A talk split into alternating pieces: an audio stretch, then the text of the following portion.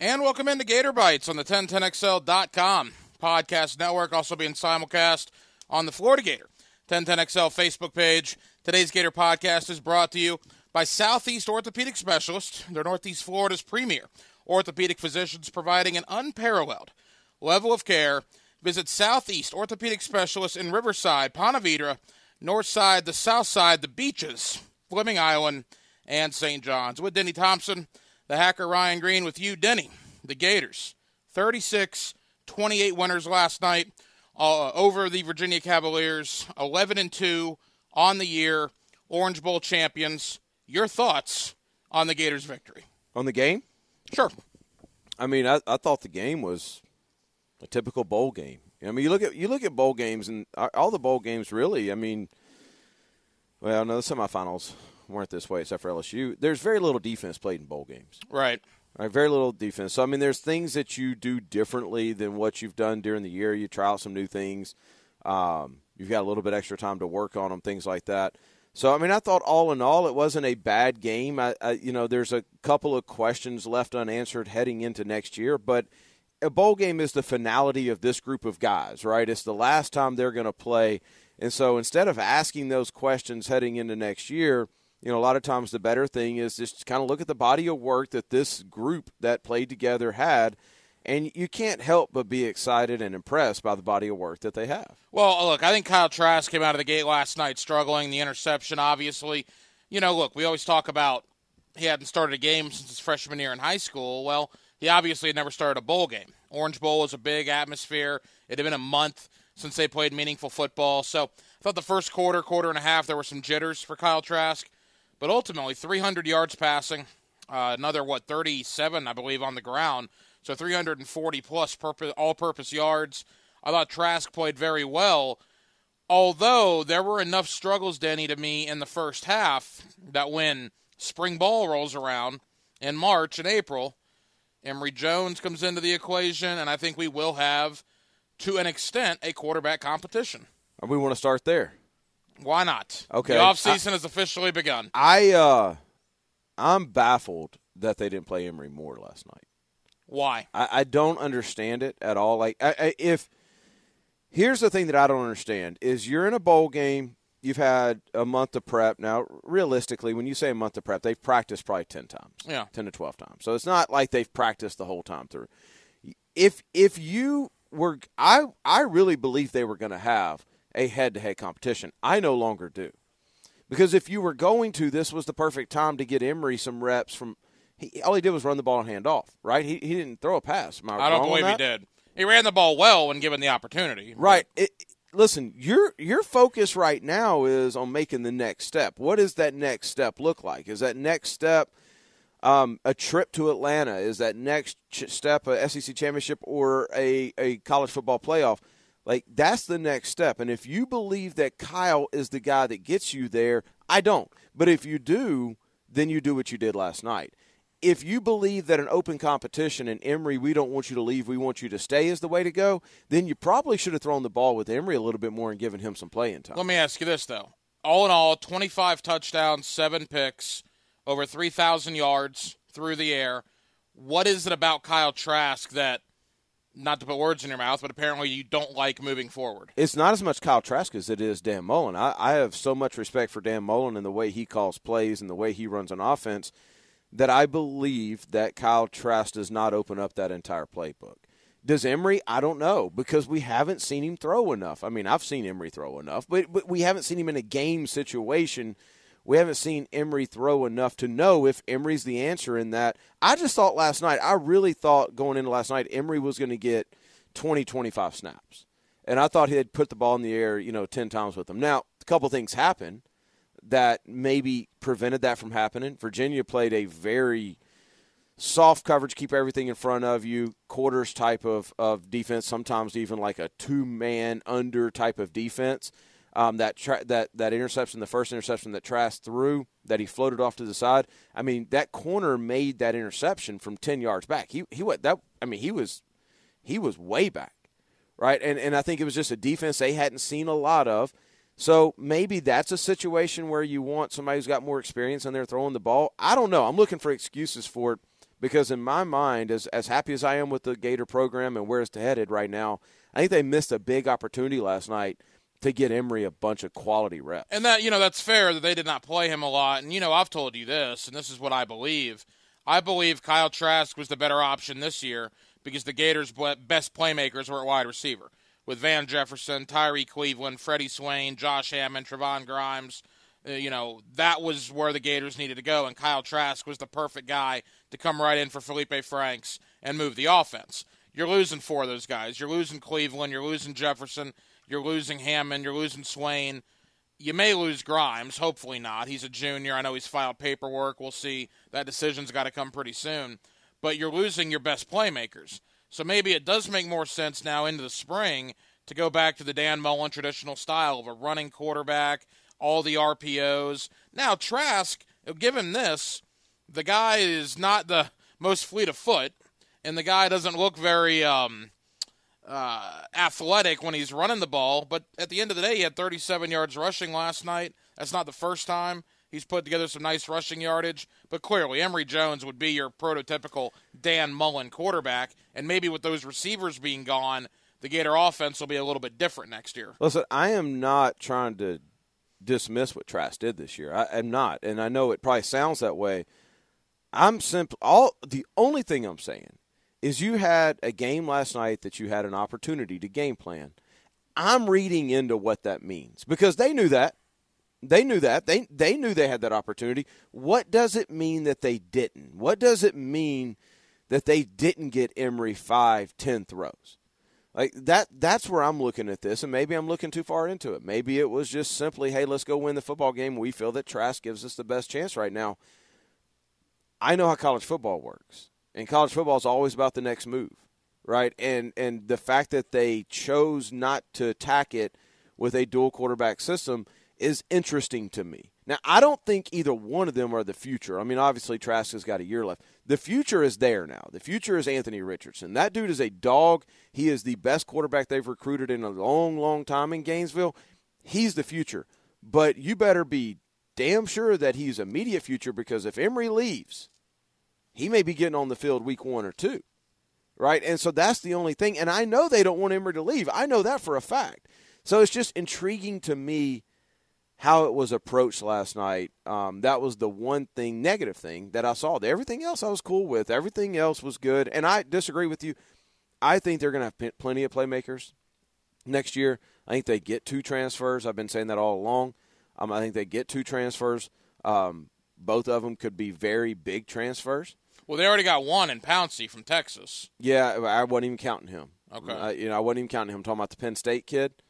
Um, I think comes to Florida, and and he is a hell of a player. And then there's one other that I'm not going to jinx because I'm not even supposed to know about.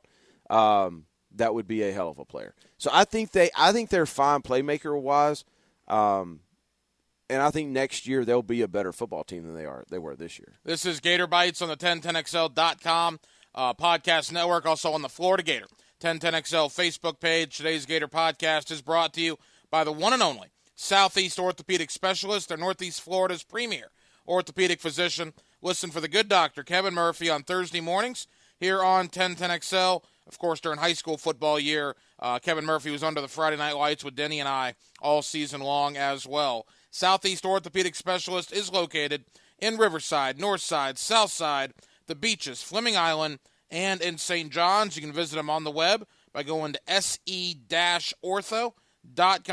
You can also listen to Dr. Chris Swanson on Monday nights with Denny Thompson and Big Game James Coleman on the Sports Den. Real quick, if you're watching, we greatly appreciate it on Facebook Live, but can you do us one huge favor and just hit that like button? Ah, That helps yeah. us out like a ton. So if you can just hit that like button, and if, if you if you really like us, share it. But just at least hit that like button for us. I, we, we'd appreciate it. Let's. I mean, New Year's resolution. Like we're trying to get bigger and better. Help us out. There's no question about it. Gator Bites. We're six months old now. I think we started in May or June, right? Yeah. And now we're ending in December. All right. Let's focus on Dan Mullen now and what he's done in two years. If I were to tell you, Denny Thompson, when Dan Mullen had his introductory press conference, what was it, I guess, December 17, January of 18, that Florida would go to back to back New Year's Six bowl games, would win a peach, would win an orange, and would be 21 and 5 in Mullen's first 26 games would you have considered that a grand slam hire? Oh gosh, yes, and especially if you would have tagged on there, and I know they haven't been very good. That he beats Florida State both years. Yeah. Because remember what we were coming out of, just getting drilled by Florida State. Yeah, Florida State had won what six, seven in a row. Yeah, yeah. So if you'd have tagged on there that he beats Florida State in both years, absolutely. I mean, Grand Slam hire, absolutely. Yeah, man. I mean, this. The, the there's a couple signs of a really well coached program. One is that uh, the team gets better as the year goes, which we've seen um, both years. And the second is that each year you say, "Oh, they better do it this year because they're losing a lot," and then the next year comes and you go, "Wait, they may be better than last year." Like that is a program that's recruiting well, that's planning well, and that's developing well. And I feel like that's exactly where the Gators are. And and my time frame on them to take over the when I say take over, to be very competitive to play in Atlanta has bumped way up than what it was even when we started this podcast. That's interesting. Um, obviously, they got to get by Georgia. That's the big hurdle. That's the the hurdle that has stopped them the last two years. I always like to remind people, Denny, when he talks about Anthony Richardson, he talks about all these quarterbacks. There's a good reason why. Denny's got six points. What is the official name? It's six, six points, yeah. Quarterback, This is six points. six points. Yeah. And what what they do at six points is they train quarterbacks. We just develop quarterbacks. That's Den- it. Yeah, Yep. Denny Thompson, high school wise, in the Northeast Florida area, heck, the southeastern part of the country, quite frankly, as much as you're expanding, he trains a lot of quarterbacks. So when he talks about Anthony Richardson, believe this guy because he's trained Anthony Richardson. Same thing with Carson Beck, who's going to the University of Georgia, Jeff Sims, who's going to the Georgia Tech. A lot of guys have worked under Denny Thompson, Joey Gatewood as well. And with that, you build relationships with the college community, with coaches, assistant coaches, etc. And the reason I bring that up, this morning on ESPN, and it was brought up yesterday on NFL Network, in regards to the Dallas Cowboys, Yeah. the name Dan Mullen is building. It was in the first segment today on ESPN that Dan Mullen is a name to watch if slash when the Dallas Cowboys fire Jason Garrett. At the time we're recording this, they have not officially yet, although it looks like it's trending in that direction. They you said know, they're not making an announcement today. yeah, you know Dan a little bit. You talk with Dan, obviously. What's your feeling when you hear that his name, and because of Dak Prescott, obviously, they're connecting the dots, when you hear the name Dan Mullen at least mentioned with that Cowboys opening? He's certainly um, he's certainly got the skill set. I mean, he he's there's no stage too big for Dan Mullen. He's proven that, um, and he's he's X's and O's. He's your NFL type of X's and O's. You look at at at college guys, and I look at Dan Mullen, and I look I look at really number one for me is Ohio State's coach Ryan Day. Like I think what he translates to the NFL game better than any coach in college football right now, even Lincoln Riley. Um, I just I just think he's that good X's and O's. But Dan Mullen is certainly in those top two, three, four, five area. I'm not concerned about it this year. I think a lot of this probably is Dan Mullen's camp putting this information out to go ahead and get that extra 600, 700 mil, 600,000, 700,000 million added to that contract Oh, with an extension. Okay. Like I think that's probably more of what's going on now. As a Gator fan, I would be a little concerned about Todd Grantham. Not as a head coaching job, but there's so much movement in the football world, NFL and college, that Todd Grantham he don't like to stay places, right? I, I, There was so some thought be- last year that he would go. Maybe yeah, he was going to go to Bank- Browns. Yeah, yeah. Well, wasn't it Cincinnati? Or Cincinnati. Cincinnati, yeah. It was Cincinnati. So, I mean, I would have a little more concern, but I do think long term that if he gets the itch, that Dan Mullen would be successful at the NFL game. But here's the thing like, these guys have to make a quality of life choice because we all lost our mind at the um, Jon Gruden hire and how much they paid him. No, that ain't that much in the college world. Mm-hmm. I mean, you're taking a pay cut. Now, it's, a, it's probably a better quality of life because you don't have to recruit. It's not a 12 month a, year type of deal. I get all that. Uh, but job security isn't even what it is. I mean, in the NFL, it's worse than what it is in, in college now. You're seeing guys lose a job after a year. you know, we always talk about the itch, and you just brought it up. If they has, if they have the itch, do you believe Dan Mullen has the itch No. to coach on Sundays? No, not right now. Not right now. I think he is so bought into what he's doing at Florida um, Uh, that I, I, I think he's going to see this thing through. Now, whatever that means, the one of the more frustrating things, and not for Dan Mullen, but for, for, for college coaches, is when you keep losing assistant coaches and you feel like you have to restructure your staff and what you're teaching, and you have to keep reteaching these staff. Like that's a frustrating thing. Okay, so that's something that if that starts happening, I could see something, and this is purely me speculating. I could see at that point Mullen going, "Well, crap, I might as well just go to the NFL." But he hasn't really done that. He lost Charlton Warren last year to Georgia. Um, I mean, even if he loses, you know, a guy like Grantham, Dan Mullen's been around this game so long, he's going to go get whoever he wants, basically. Um, none of that's happening. Brian Johnson's still there, who I think at some point is going to get a shot somewhere. Um, but, you know, right now, I think he sees this thing through. It'll be interesting to see. And again, what Dan Mullen has accomplished at the University of Florida in two years as a head coach 21 and 5, back to back New Year's Six Bowl appearances. You beat Michigan in the Peach last year, you beat Virginia earlier this week in the Orange. Absolutely spectacular. Now, as we begin to wrap up, uh, final edition of Hey, the, by the way, football season of Gator Bites. Virginia's quarterback, if he would learn how to throw the football, Perkins, he's a good player. like if, if, if he would learn how, if somebody would just mechanically teach that man how to throw the football, he is a freak. Today's Gator podcast is brought to you by Southeast Orthopedic Specialist. They're Northeast Florida's premier orthopedic physician providing an unparalleled level of care. Visit Southeast Orthopedic Specialist in Riverside, Ponte Vedra, North Side, the South Side, the beaches, Fleming Island, and in St. John's. All right, we put a wrap on the on the field stuff. Obviously, another national signing day to come in February. We'll certainly break that down as we go along. But to wrap up 2019 and to preview 2020, 10 and 3 in 2018, 11 and 2 in 2019. You know the Gator Nation as well as I do. Expectations are going to be through the roof going into 2020. Auburn comes off your schedule. Mm-hmm. Miami comes off your schedule. On paper, it's a little bit of an easier schedule in 2020. Realistically, and I know sometimes with Gator fans, and you know this, sometimes realistic and Gator fans don't go in the same sentence, but for our purposes, realistically, what should expectations be for the Gators next year? I hate that word, man. Um, Which one, realistic or expectations? both. They don't go together. Yeah. Like realistic expectations is, is is that's that's not even that's not even a thing. Um, All right, what are Denny Thompson's to com- expectations? to compete for the East. Like, and I think you continue to build on. You, your your next step is you got you've you started to do this at the end of the year. You've got to separate yourself from the pack of when you play Kentucky, they cannot believe they have a chance. Mm-hmm. Right? You got to get back to the Urban Meyer, Steve Spurrier days where once in a blue moon, Ole Miss or Mississippi State would give you a problem. well, and that happened this year, and you brought that up at the at the beginning of the year. It happened at the end of the year. right? Kentucky okay. had you beat.